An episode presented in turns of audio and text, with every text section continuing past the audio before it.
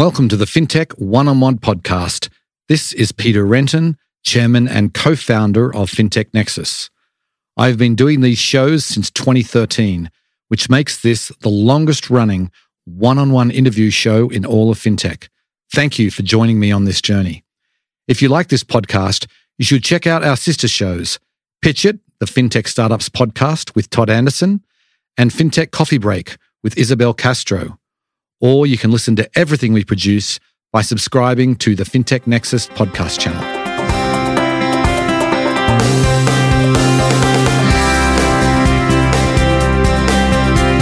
Before we get started, I want to tell you about the many opportunities you have to reach the FinTech Nexus FinTech community outside of our main events.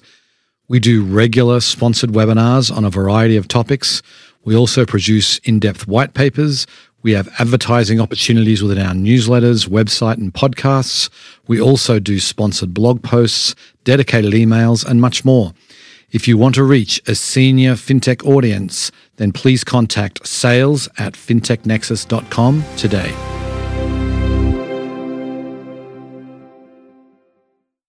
We have a special treat for you on today's show. I am delighted to welcome Nigel Morris, the co founder and managing partner at QED Investors, and Rishi Varma, the managing director and senior partner at Boston Consulting Group.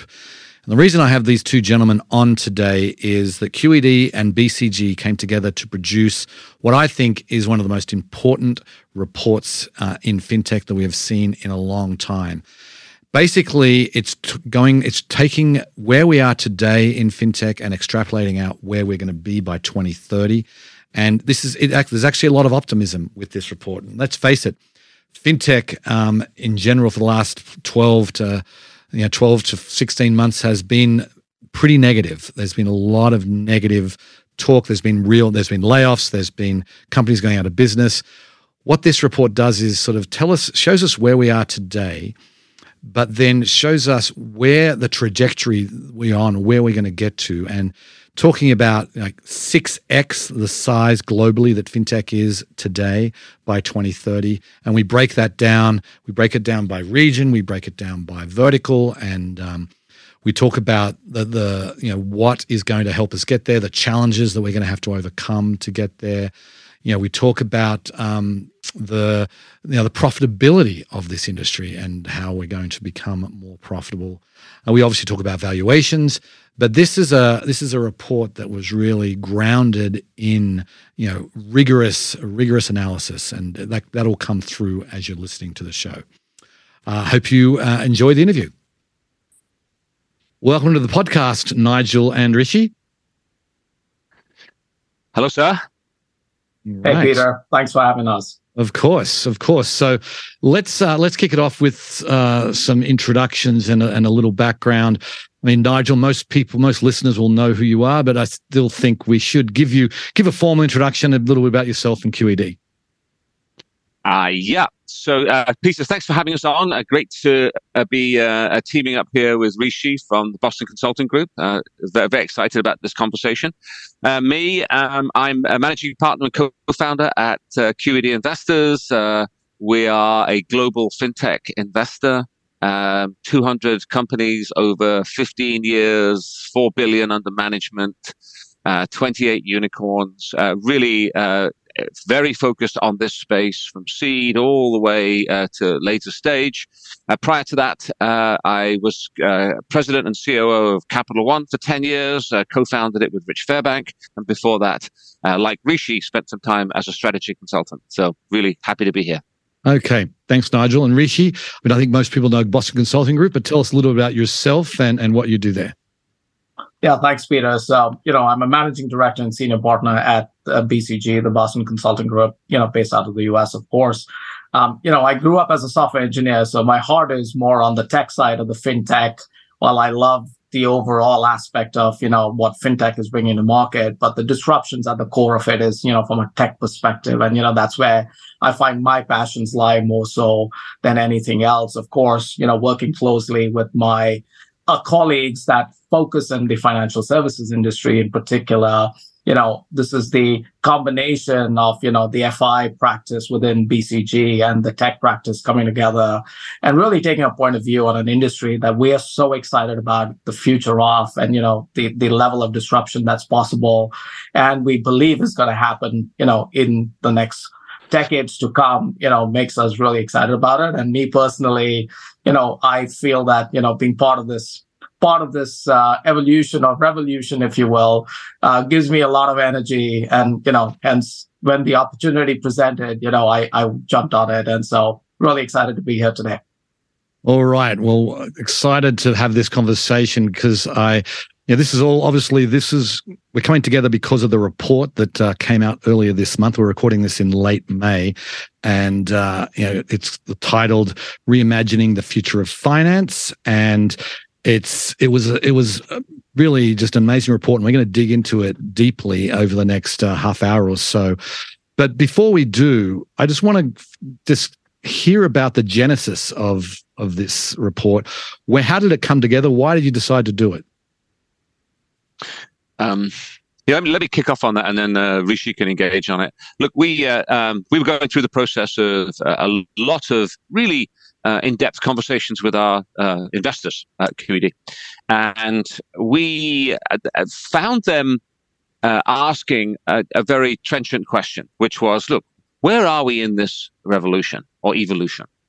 Uh, are we at the early stages, chapter two, uh, or are we in the later stages? The low-hanging fruit has already been taken down, established, and uh, the incumbents uh, uh have will will now dominate. Chapter eight, and you know, uh, they were asking that question. Why? Because they, I think, were seeing the long arc of digitalization, taking away friction, some of the, benef- the benefits and the powers that um, young startups bring to the table to break through. But they were also seeing, you know, just the uh, uh, uh pessimism, shall we say, and um, uh, adjustments in values public and private across tech for sure, and and particularly in fintech. And therefore, we're asking the question, where are we? And uh, I thought it was just an amazing question. And uh, uh, we reached out to uh, BCG and said, look, can you help us think this through? I mean, your analytical firepower, your perspective on worldwide uh, financial services is uh, uh, uncontested. And look, let's partner up here. We have a unique insight into what's happening at the sort of molecular level uh, with small entities and where the breakthroughs are coming from. And BCG has this enormous big picture. So uh, we, we started chatting. Um, uh, Deepak and Rishi and uh, uh, Steve Thogmartin at BCG, and uh, it came together really quickly. And we said, okay, let's take a run at this.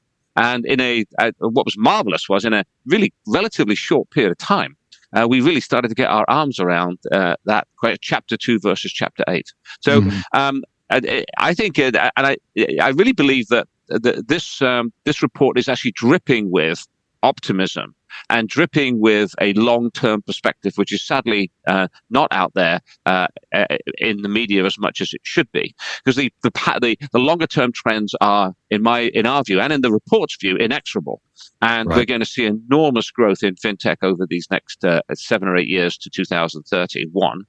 Um, and two, uh, uh, we quantified a number of things in this report that I think many of us knew intuitively but we didn't really uh, ever get our arms around the specific numbers. And when you start to stare at those numbers, and I'm sure we'll get into them, uh, you really go, my golly, the opportunities are massive. Right, right. So, so Rishi, when, when when was this, and how did sort of BCG kind of, you know, how did you kind of decide to get involved? Yeah, Peter. And so, you know, we, as you know, you know, always are looking to find you know innovative perspectives on the industry and in particular the financial services industry um, you know and where the buck is moving. You know we have a wealth report we have a payments report and many other things. And we just felt there was a massive vacuum from our perspective in in a dialogue around the future of fintech and just you know the the power of disruption that we were seeing in the market relative to how fintechs were you know disrupting the market the rise of web3 and crypto and many other elements in there uh, you know, neobanks and payments players and lending uh, players, etc. Just you know, a real fascination for how this market was evolving, and we thought, you know, we needed to take a perspective. And you know, as we were starting to construct that perspective, you know, it was really, really up amazing timing that, you know, when Nigel and team also reached out and we had that connection, we said, oh my God, this will be just the most amazing thing to bring both perspectives together to really drive an objective point of view on the market. And, you know, and what we did that not just you know of course QED as a co-author and a co-collaborator here but we we wanted to be objective. We we spoke to a number of different VCs we spoke to many incumbents. We spoke to you know a number of CEOs of leading fintech companies could to get different perspectives just globally too right? Not just a North America point of view but you know many of them across different geos to say all right you know what is an objective quantitative view of the market? And especially forward looking that was one thing that we quickly identified as we looked at all the different reports and perspectives that were there in the market. A lot of it was you know talking about analysis done on a kind of look back basis, trying to explain where we are now versus where we think the puck is going. And, you know, what is it that we are going to see the overall arc of this industry, as Michael uh, suggested earlier, is going. Again, while we don't have a perfect crystal ball, but I think we've taken a pretty you know, quantitative fact-based view to where we think this, you know, what the art of the possible can be. Right, right. So it sounds like there was a quantitative session, uh, um, piece of it and a qualitative piece with the with with the interviews. But I want to uh, before we get into the guts of it, I want to I want to just sort of lay the put the lay of the land out there because I, you know, as one thing that I'd never seen before was the the size of the financial services industry and the size and where fintech stands within that and um, globally. So maybe we could um, start there and um, just talk about. Um, maybe Nigel, you can give your your your um, perspective here on what um, how big are we talking about?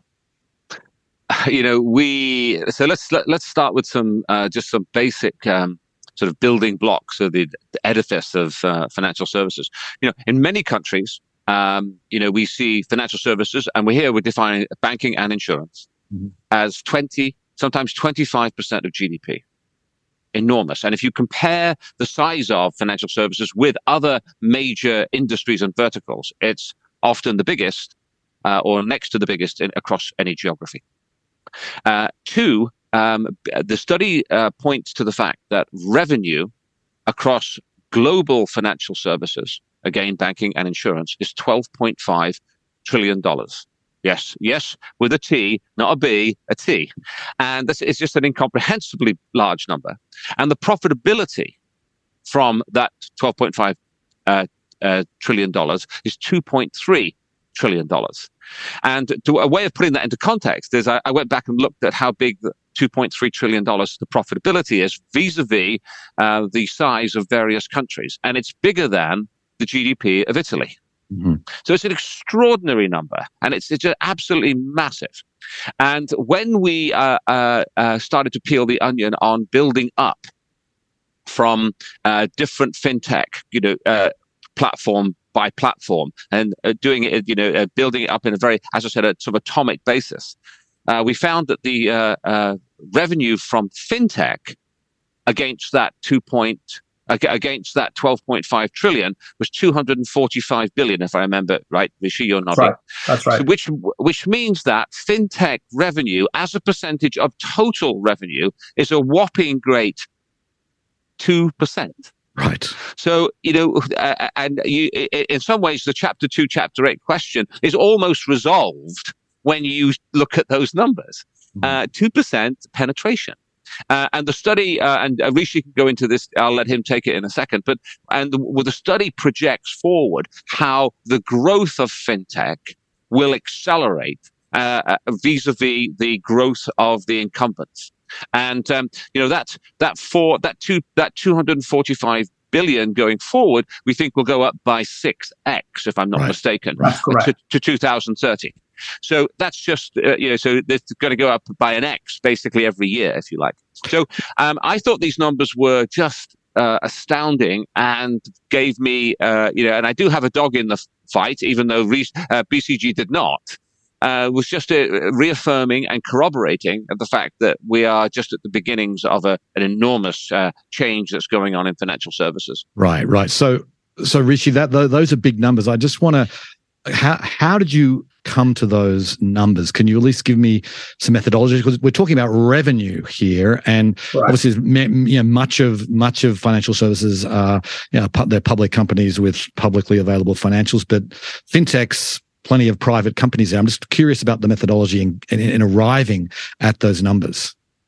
Yeah, Peter. And so, as you can imagine, you know, within BCG, working with you know many of the incumbents, we track pretty closely all the revenue that is available in public domain relative to each one of the in in the markets and by segment right so we we have a really good point of view on just you know as proprietary data that we that we maintain within BCG is those revenue pools, and we track them pretty closely based on you know available information.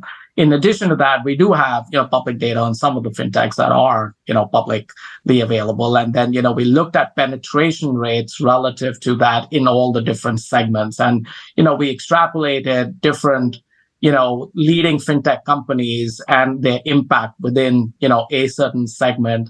And we extrapolated that, made some assumptions around that to come up with the overall penetration numbers by segment, where it stands today, and then how we think that is going to grow relative to a growth uh, model of, you know, where we think the overall segments expected to grow over the next you know 10 years and then you know what share of that is going to be for fintech beer so that was broadly the methodology that we used. Right. Gotcha. Gotcha. Okay. So before we i want to talk about that growth a little bit but before i do i want to i want to go back to sort of where we are today um, because you know we we know people talk about the fintech winter that we are in, and obviously funding um, has dried up for for um, fintechs compared to where it was in certainly in 2021 and earlier. Um, and we also have you know there's been uh, i think the public companies are clearly you know being being valued every day it seems at a, at a lower lower um you know valuation than what they were you know just just even a few months ago so it's you know, I'd, I'd like sort of maybe Nigel, you're, you're you're following this, and obviously you're still investing in the space. Where has the slowdown in funding been most dramatic? When I'm talking about uh, what stage of funding? Yeah, I, I just want to just riff uh, just a second off what Rishi said. You know, we we broke down um, into a series of you know uh, arithmetic assumptions uh, that that we stared at each of those assumptions for intuitive validity and historic growth rates, and then we and then you multiply them through to get to you know what you think is going to happen. And we could quibble about whether or not you know fintech is going to grow by uh, you know four x or eight x over the next seven years. But the uh, the momentum and the pace, uh, I think, is very hard to uh, to contest. So mm-hmm. you know, there, there was a, the uh, Rishi pointed to this. There was a lot of you know a lot of science and a lot of art that went right. into pulling something like this together. So uh, it, it, was a, a, you know a thorough, complete, and really sensible um, piece of work. So let's go back to um, you know because we have in the QED's history uh, we've been investing now for 15 years uh, in uh, specifically in fintech. And when Frank Rotman and I began this journey, there was no such thing as fintech. We were just applying Capital One style heuristics to early stage companies. But so we had 13 years where everything basically went up and to the right. Mm-hmm. And uh, it, it, was a it was a, it was a wonderful time. I talked about them being the salad days and the glory days, etc. But you know, and then what um, uh, what happened is that you know we had uh, these last two to three years have been you know a, a series of uh, shocks to the system. Let's just uh, let's just diagnose them a little bit. So first of all, COVID happened, and then we thought we were going to go into a very deep and awful recession. I mean, three years ago we were all worried about you know our own health, and there's not many of us that have not had COVID touch our lives or the lives of loved ones in palpable ways. So we were worried about that, but there was enormous government reaction, injection of ca- uh, injection of liquidity into the system, and we uh, we rode it out. And what happened at that time was fintech took a fintech took a step function in uh, in its adoption. I, I, point to a company like Remitly, where I'm on the board, a public company, and we led the A stage uh, oh so many years ago. Uh, people did not want to queue up at Western Union uh, uh, at a time of COVID, and they realized that the uh, the uh, mobile phone was a wonderful way at a lower price with better customer service um, to send money from developed to developing countries. And they did it in droves. And they got over the inertia of moving from uh, uh, an analog model to a digital model. And that phenomenon occurred in hundreds of different situations across financial services. So then we saw the growth started. So, so then we had uh, everybody beginning to jump on the bandwagon of look, fintech is a real thing. These companies are really exciting. They're growing at dramatic rates. They're creating breakthroughs all over the place. And that led to a whole new uh, cohort of investors that came into the space, often motivated by FOMO, uh, who bid up the valuations dramatically, uh, and diligence uh, uh, uh, effectiveness compressed dramatically, and we found that the valuations of these companies went from you know a, a, you know five or six times revenue before all this happened to 20 times revenue. And these were the, the, these were days when uh, uh, capital was cheap and plentiful, and uh, we saw an enormous injection of liquidity into the system. And like all things that uh, feel so good for a short period of time, it started to come undone. Uh, Putin invades, supply chain disruption, everybody's worried about uh, inflation, interest rates start to go up, capital becomes more expensive, capital becomes less uh, available, and many of the people who were jumped in jumped out just as quickly as they jumped in. And with that, we saw the, the winter emerge. And I think that uh, understanding and chronicling that, and I'm sorry it was so long, chronicling that uh, that the last three years is really important uh, to understand because these are short-term, relative uh, short-term perturbations against the arc, the long-term perspective that the study points to, which is inexorably there's going to be a move to digital. Inexorably there's going to be a focus on inclusion of customers that can't have access today or don't get access easily. And with the and the friction that's involved in uh, in analog and uh, traditional delivery is going to be whittled away over these next 10, 10 years. Anything that's analog or anything that is um, paper based uh, is going to come under siege through uh, digitalization. And with that, new data sets emerge. With that, uh, customer uh, performance uh, uh, satisfaction improves, efficiency goes up, and lots and lots of opportunities to embed uh, lending payments and insurance. So, um, and we find, and maybe I'll, I'll, I'll pause here and let Rishi take it from here. But I think we find ourselves at, a, at, a, at that that arc, that three year period now looks like it's coming to an end, and we now begin to build back up to what was uh, a, a sense of normalcy and equilibrium three years ago. And I think there's evidence that we're moving in that direction. Right, right. And just to add to that, Peter, maybe just two data points that could be helpful here. You know, very specifically as we as we analyze, you know, the funding, um, you know, uh, flows in some of these different companies at different stages. Clearly, the late stage companies were uh, hit much greater with you know Series D, C and D getting impacted by over 50%, and you know Series E even more than that, closer to 70, 75%. Um, you know, early stage on the other hand, continues to stay resilient. Um, you know, as long as you have good unit economics, have a good kind of product fit story, you know, I think there's still value to be had in in that space. Um, in addition to that, just one other thing that was interesting as as uh, we were looking at some of the valuations come down and also kind of funding, um, you know, being much more tighter.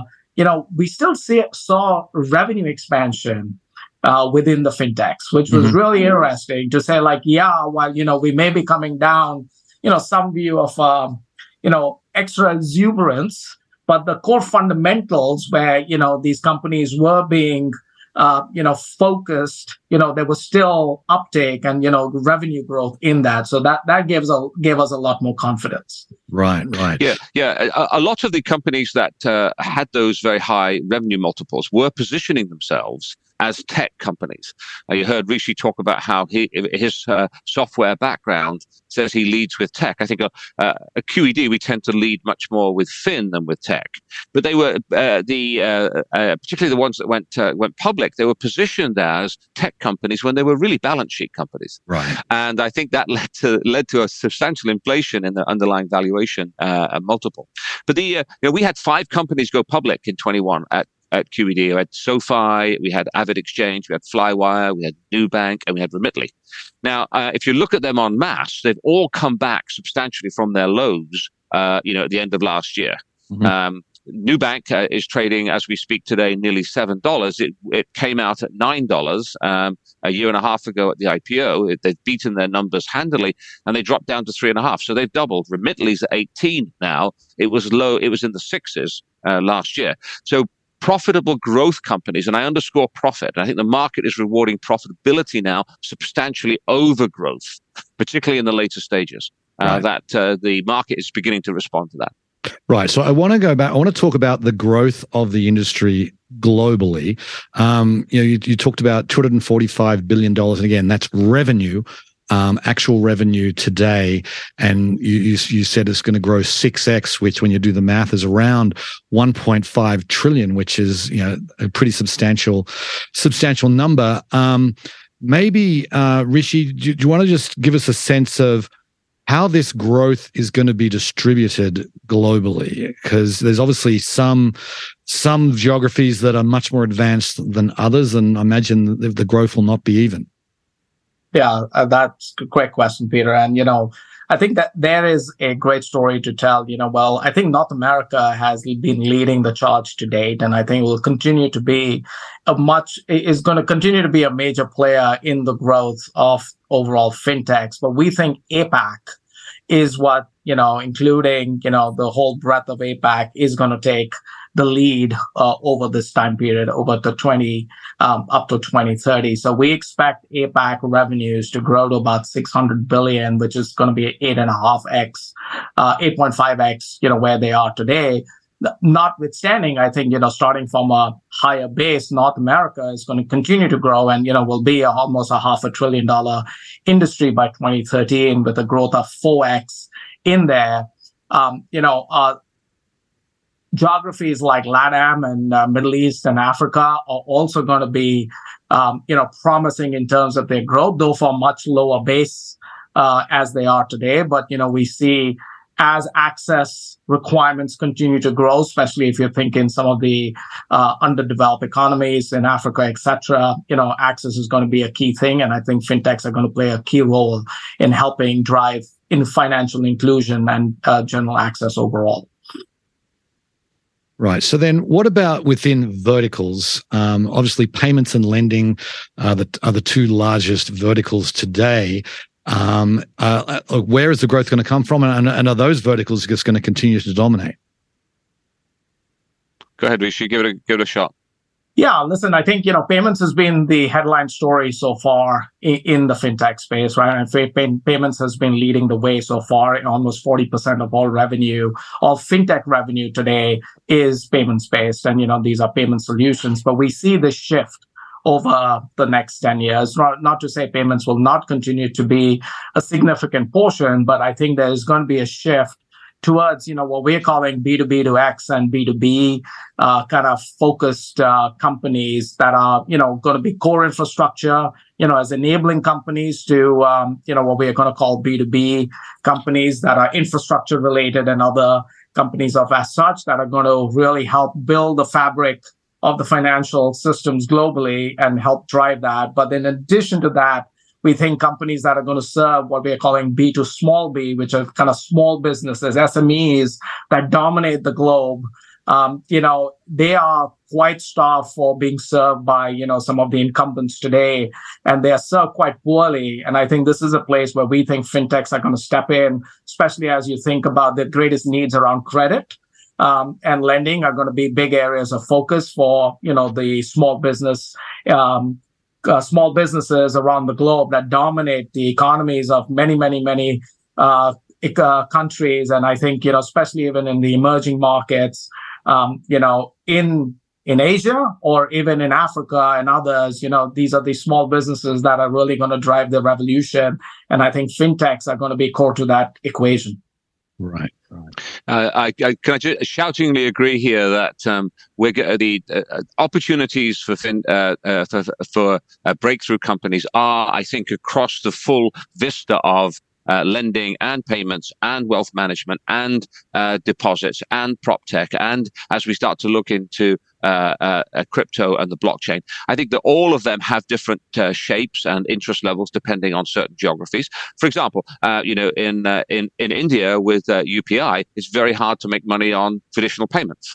in the US, because of Durbin, we have a whole series of neobanks that can make money purely with um, a, a, a deposit based um, debit card. Um, so I think that we, there, there, are opportunities across the board. Uh, the second theme is that inclusion and giving access. Uh, particularly on the consumer front, but also with SMBs, as Rishi said, is enormous. Um, you know, in, even in the US, um, you know, it's very hard for half of America with people with a FICO score of under 650 to access credit.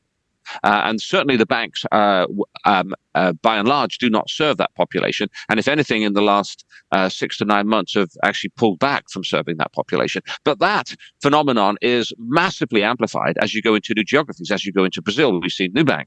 Uh, as you go into India, uh, we we have OneCard and Jupiter.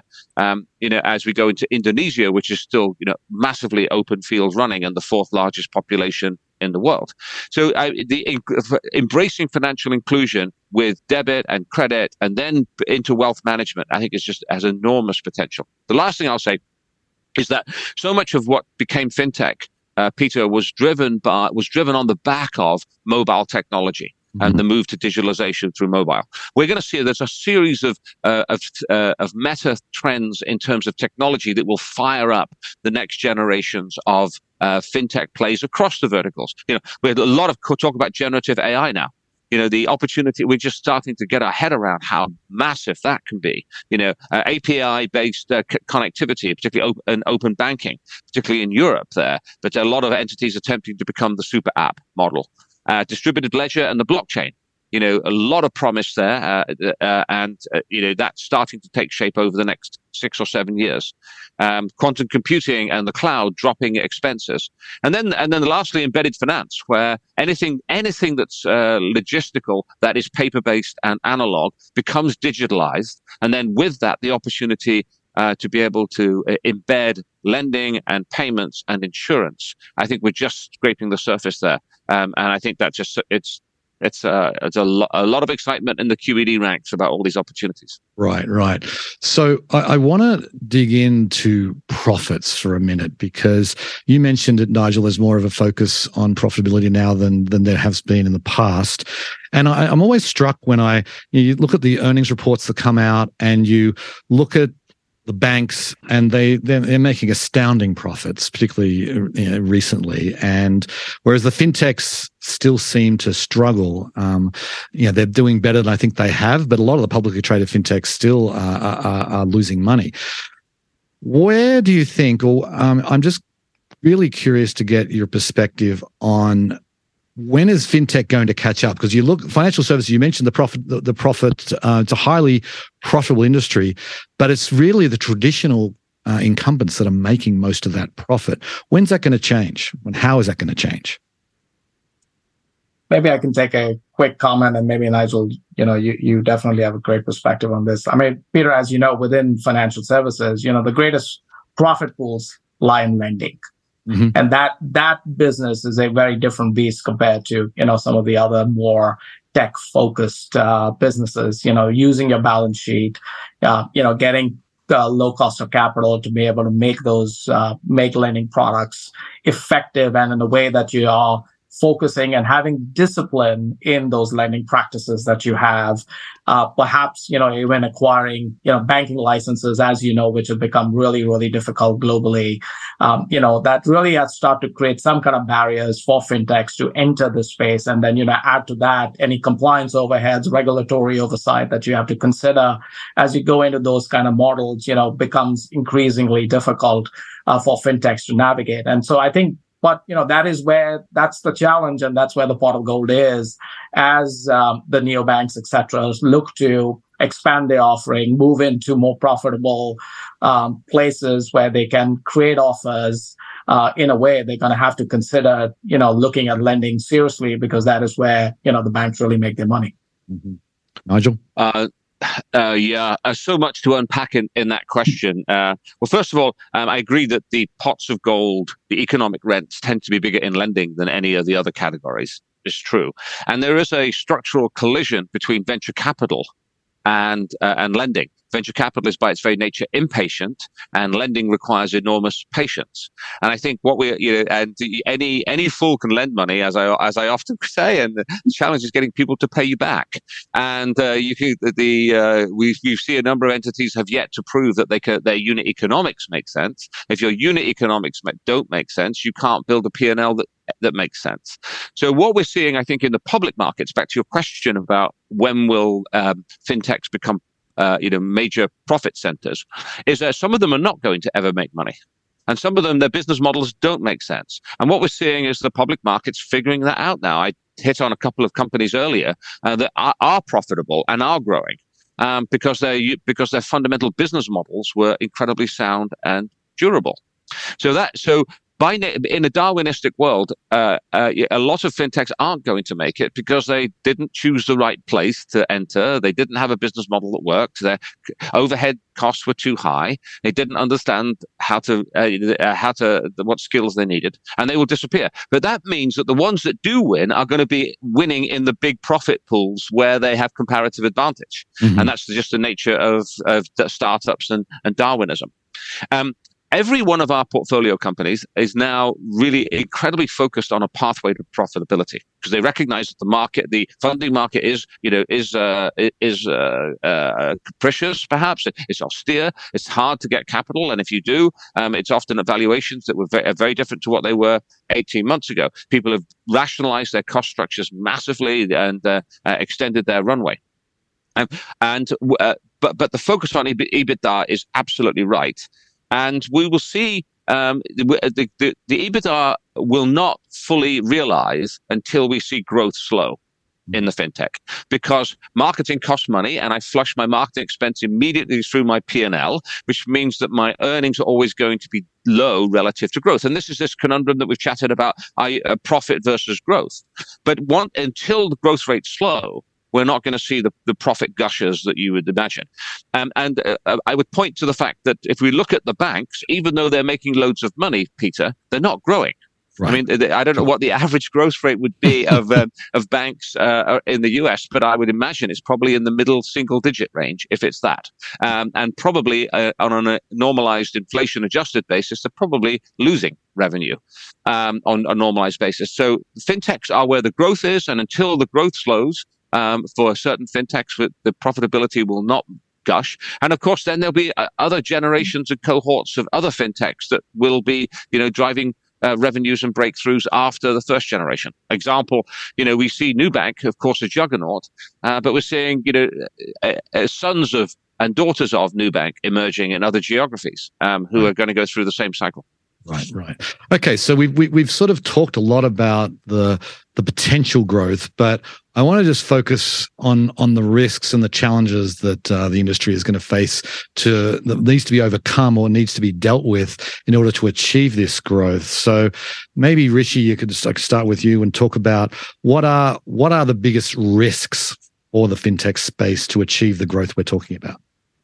Yeah, and you know we, we highlight a couple in, in the report there um, Peter, as you think about, you know, what is the actual potential that is uh, achievable versus, you know, what can be achieved in practicality. And, you know, what I would say is, you know, getting from to achieve the potential, we'll have to address some of these key risks that we, we clearly see in the market. So, you know, starting with the, you know, easiest way. One is, you know, as you think about regulatory oversight, for most, you know, this growth has been, you know, fintechs have been left alone by a lot of the regulators, you know, while depending on the geography, you know, there's been in some case reactive to, you know, what was happening in the market versus being proactive in there. So, you know, I think having a real, um, you know, call out to regulators to, you know, to consider this industry, to create a level playing field, you know, to take a much more proactive stance. And there are geographies where that's happened. If you look at Brazil, as Nigel suggested, or India and others, where, you know, the, the regulators have taken a pretty active role.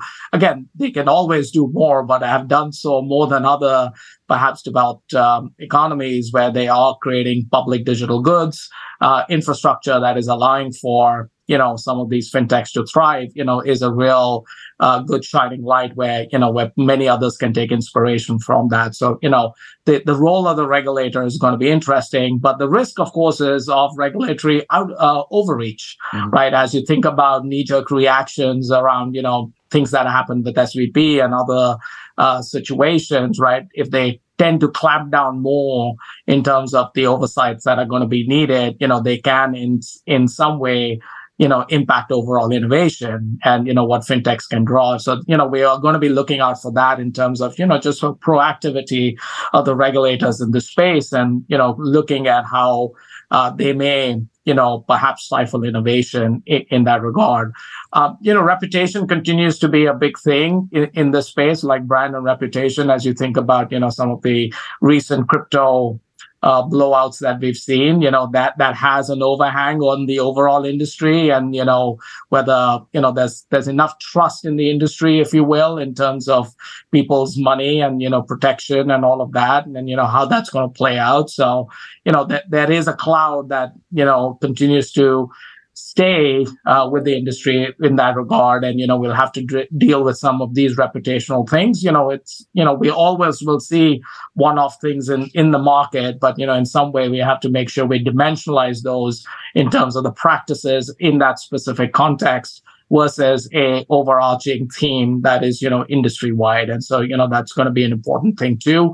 Um, you know the other element is around the role of big tech is going to be interesting and you know see how they are going to continue to evolve their offers and services um, you know as they look to leverage their scale um, you know in this regard and how they create uh, infrastructure that perhaps creates you know greater opportunity for tech companies versus you know fintechs and the role that they play is another one that's going to be interesting for us. And then you know lastly it's you know, just geopolitical tension and overall macro environment is going to, you know, continue to play a role. And I, you know, that's not a fintech specific thing, but I think that will continue to create a, you know, uh, headwind for us overall. But you know, we believe strongly there are going to be local champions that are going to emerge of the out of this, even even within a broader uh, tense geopolitical environment, you know, we will see local champions emerge that are going to, you know, be impactful in the local markets. Right, right, great. Okay, so I want to close um, with uh, sort of a to hear from each of you about what you find most exciting now, because you've done all this research now. The report's out. Um, it's it's really optimistic for fintech, and I think a, a, a breath of fresh air for for the industry. But maybe Nigel, I'll start with you and just talk about what what are you personally most excited about when it comes to the future of fintech today?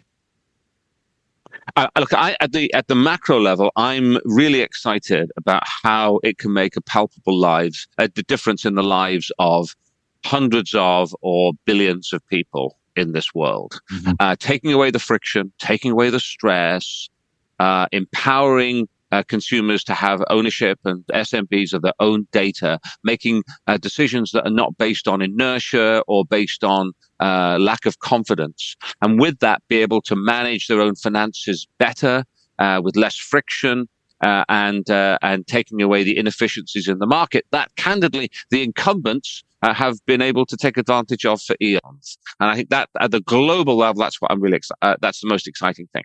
I think financial inclusion is a huge deal. If you go to Indonesia, you go to Nigeria, you go to Kenya, I mean, uh, and even in the US with the, the, the people who are, are not terribly well off.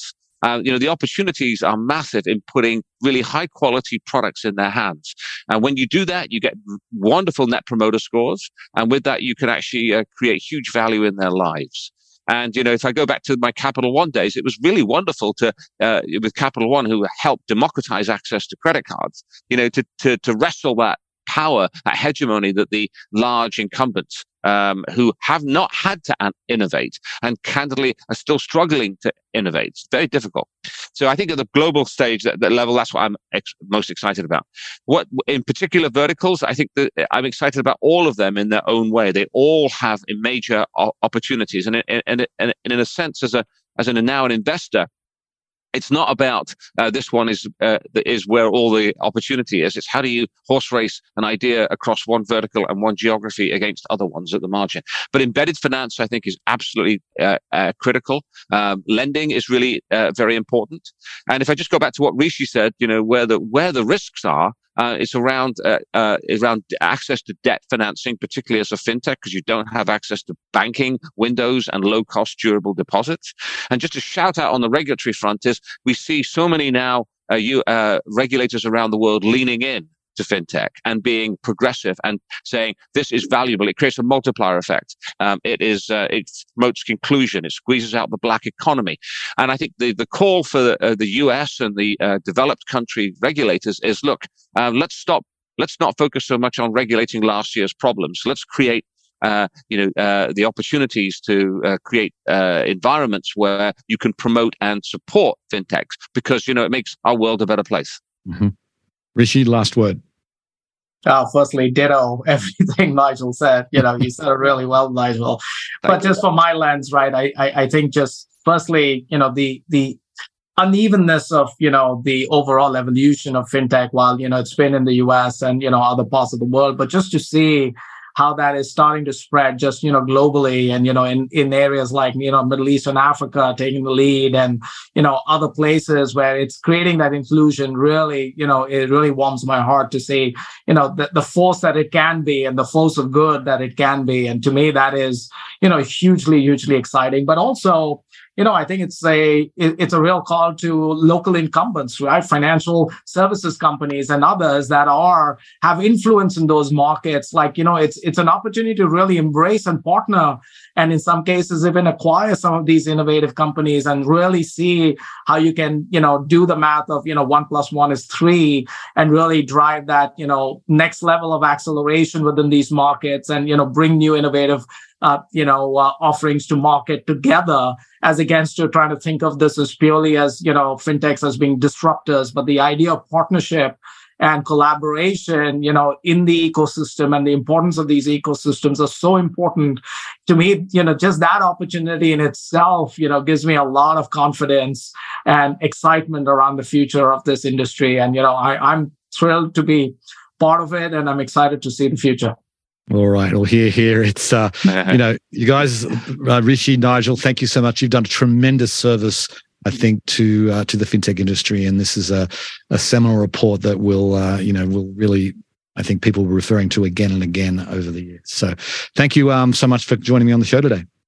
Thank you, Peter. Well, thank you, Rishi. Bye, guys. Thanks, okay. See ya.